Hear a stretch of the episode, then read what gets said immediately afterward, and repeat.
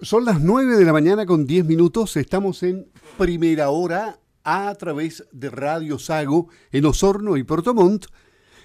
Hoy vamos a conversar con el doctor Francisco Hornig, presidente del Colegio Médico de Osorno, sobre un interesante tema, nuevas medidas dispuestas por la autoridad para evitar el alza de la pandemia en Chile.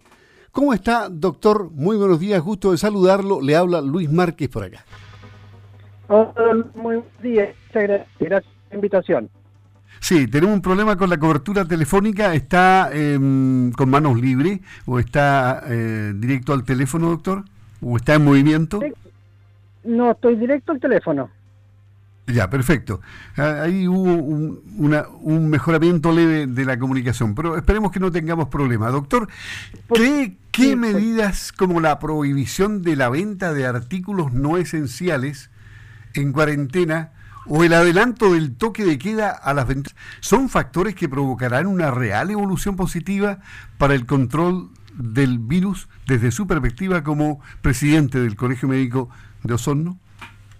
Lo que pasa, don Luis, es lo siguiente. O sea, en este momento yo creo que para todos es conocido de que estamos viviendo un periodo muy crítico y tal vez el momento más crítico que hemos vivido producto de esta pandemia. O sea, nunca nuestro sistema de salud había estado tan estresado y nunca habíamos tenido los colegas y a todos los funcionarios que están trabajando tan que están obviamente trabajando a, mil por hora. Entonces tenemos que hacer todas las medidas para lograr disminuir el, los contagios. Yo creo que las medidas impuestas por el gobierno van en el sentido correcto, o sea, desde el punto de vista sanitario, lo que necesitamos es disminuir la tasa de contagios.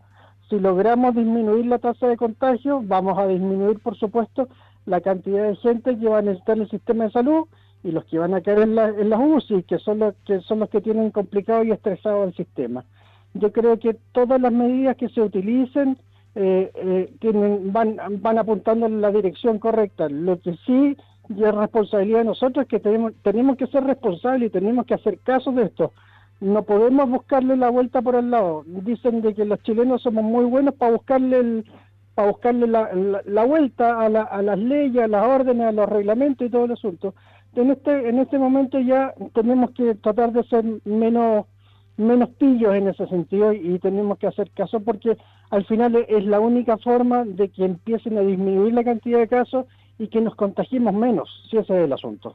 Bueno, en realidad el cierre de fronteras, por ejemplo, fue una petición ciudadana que estuvo presente desde el principio de la pandemia. ¿Fue acaso tardía la respuesta de la autoridad en este sentido? Porque eh, ¿Qué objeto tiene viajar de vacaciones a otros puntos del mundo en la actual situación de pandemia? Es decir, a exponerse y a exponer al resto al regreso. Exactamente, o sea, yo creo que ahí también parte, parte mucho la responsabilidad de cada uno, la responsabilidad individual.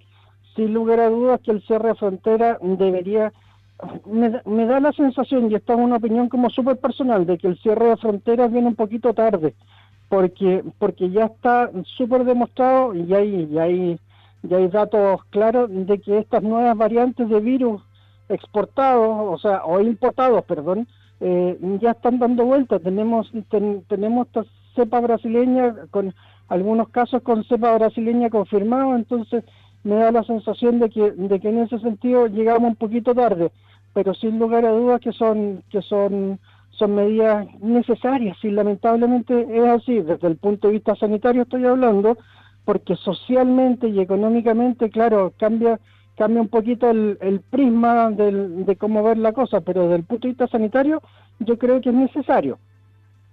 Bueno, y en el plano provincial o comunal, Osorno es nuestra preocupación para quienes vivimos en Osorno, para quienes estamos acá. Eh, recordemos que Puerto Montt estuvo cuatro meses en cuarentena. Osorno ya está con su segunda cuarentena y, vamos para, para, el mes, avanzando.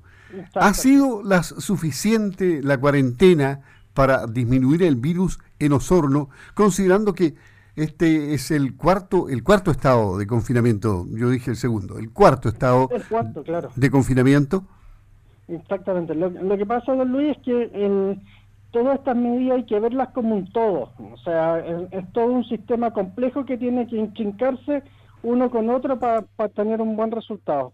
Yo creo que las cuarentenas y los confinamientos a nadie le gustan, pero sí son necesarios, pero tienen que ser necesarios y nosotros tenemos que ser súper responsables para respetarlos. Si nosotros no lo respetamos y le buscamos el ajuste, y igual salimos, igual hacemos vida social, igual vemos gente, entonces no tiene mucho sentido, terminan siendo cuarentenas como de papel. Yo el, otro día conversaba con, con, otra persona y, y, les decía que lamentablemente las cuarentenas deberían ser como, como deberían ser como un castigo, o sea, si es que uno no cumple el castigo, debería haber algún tipo de reprimenda, ya suena feo decirlo, pero, pero en el fondo tenemos que cumplir la cuarentena si no sirve de nada. El, el país ha hecho un tremendo esfuerzo país por las vacunaciones y tenemos y, somos líderes en el mundo con el asunto de las vacunaciones. Yo solo no estaba exento de eso.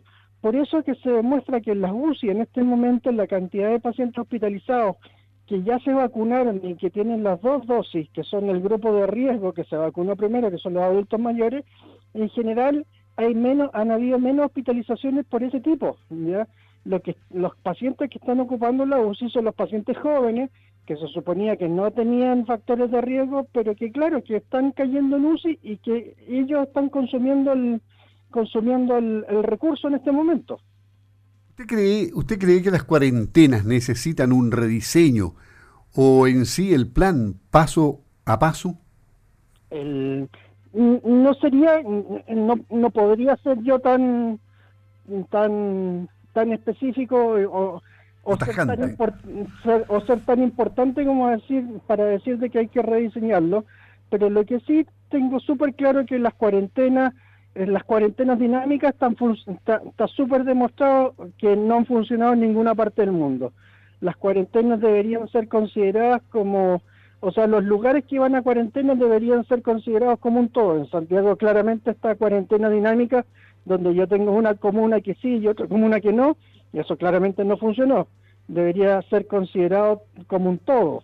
pero yo creo que lo más importante, más que rediseñar, es que seamos responsables y que la cumplamos, y ese es el asunto. Si la logramos cumplir junto con, el, con, el, con la vacunación que está avanzando, eh, de la cual tenemos que ser súper tenemos que aprovechar este, esta posibilidad, claro, y el que no se ha vacunado y que tiene la posibilidad de vacunarse, tiene que vacunarse.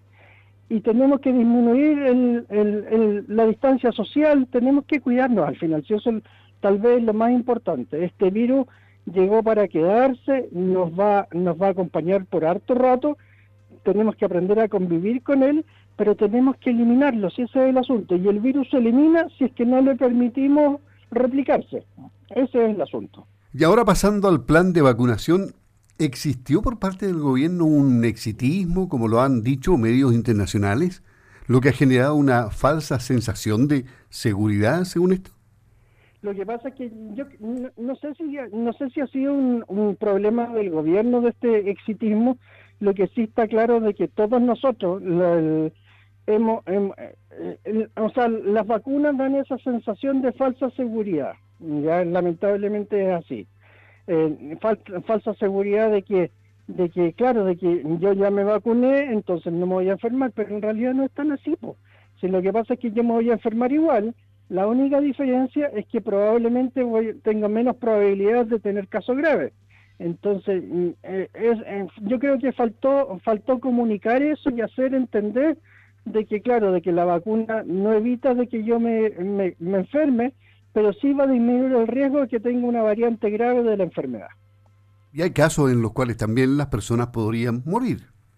O sea, y por supuesto, claro, esta es una enfermedad, el COVID, COVID-19, que en, los pacientes de riesgo se ha demostrado, de, en, aquellos pacientes que tienen factores de riesgo, se ha demostrado que tiene una mortalidad del 2 al 13%. En la población común, los inmunocompetentes, los que no tienen eh, factores de gravedad o criterios de gravedad asociados, la mortalidad es baja, como del 1%, pero en ese grupo de riesgo, entonces puede ser hasta el 12%, entonces es alto. Y, la otra cosa importante, Luis, es que la mortalidad claramente que es súper importante.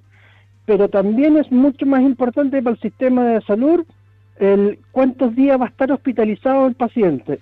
Y por lo que yo he conversado con mis colegas que están trabajando en las UCI, estos los pacientes con COVID, claro, caen en, necesitan unidades críticas, pero están mucho más tiempo requiriendo la unidad crítica que pacientes de otras enfermedades que también tienen que llegar a la misma condición. Entonces, da la sensación de que este, de que este virus es agresivo y que más encima, si uno se contagia y tiene la mala suerte de caer en la UCI, entonces le va a costar más salir de la UCI que a otros pacientes.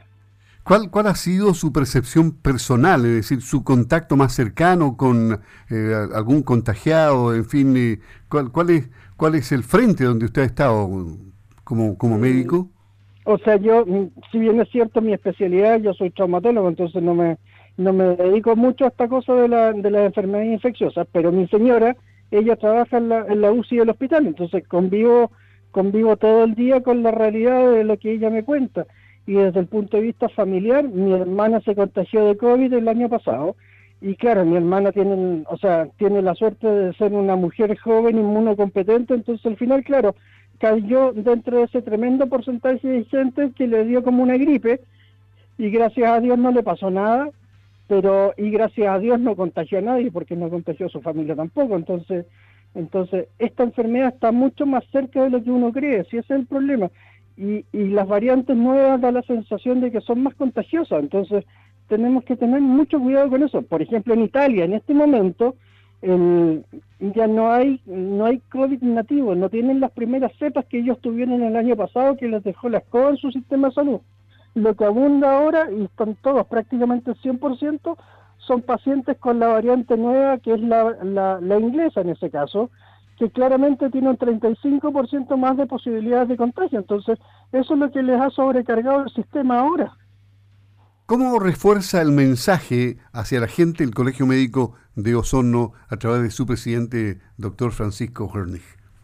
Gracias, Luis. Yo creo que es súper importante que, que aquí hay, hay mucho, o sea, claramente las políticas públicas, lo que viene desde el nivel central del gobierno, es súper importante, pero yo creo que pasa mucho por esta cosa que, que, se conoce como el autocuidado, esta cosa de quererse uno mismo y cuidarse, ¿ya? ¿Por qué?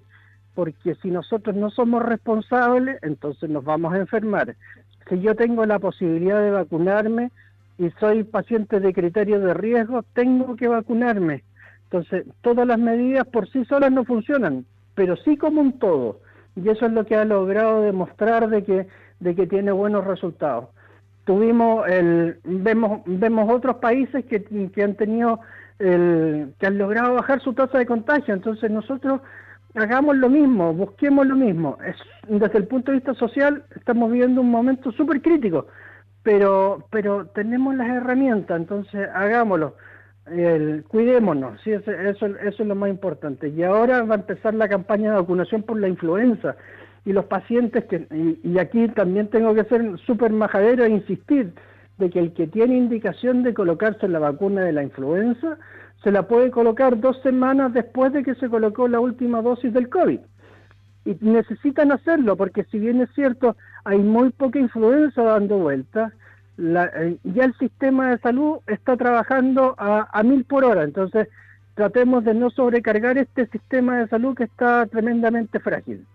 Agradecemos al doctor Francisco Hernig, presidente del Colegio Médico de Osorno, al conversar con Primera Hora de Radio Sago. Que tenga un buen día, doctor, y que juntos salgamos todos de esta pandemia. Pues hasta pronto.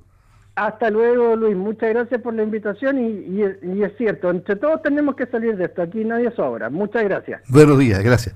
Hasta luego.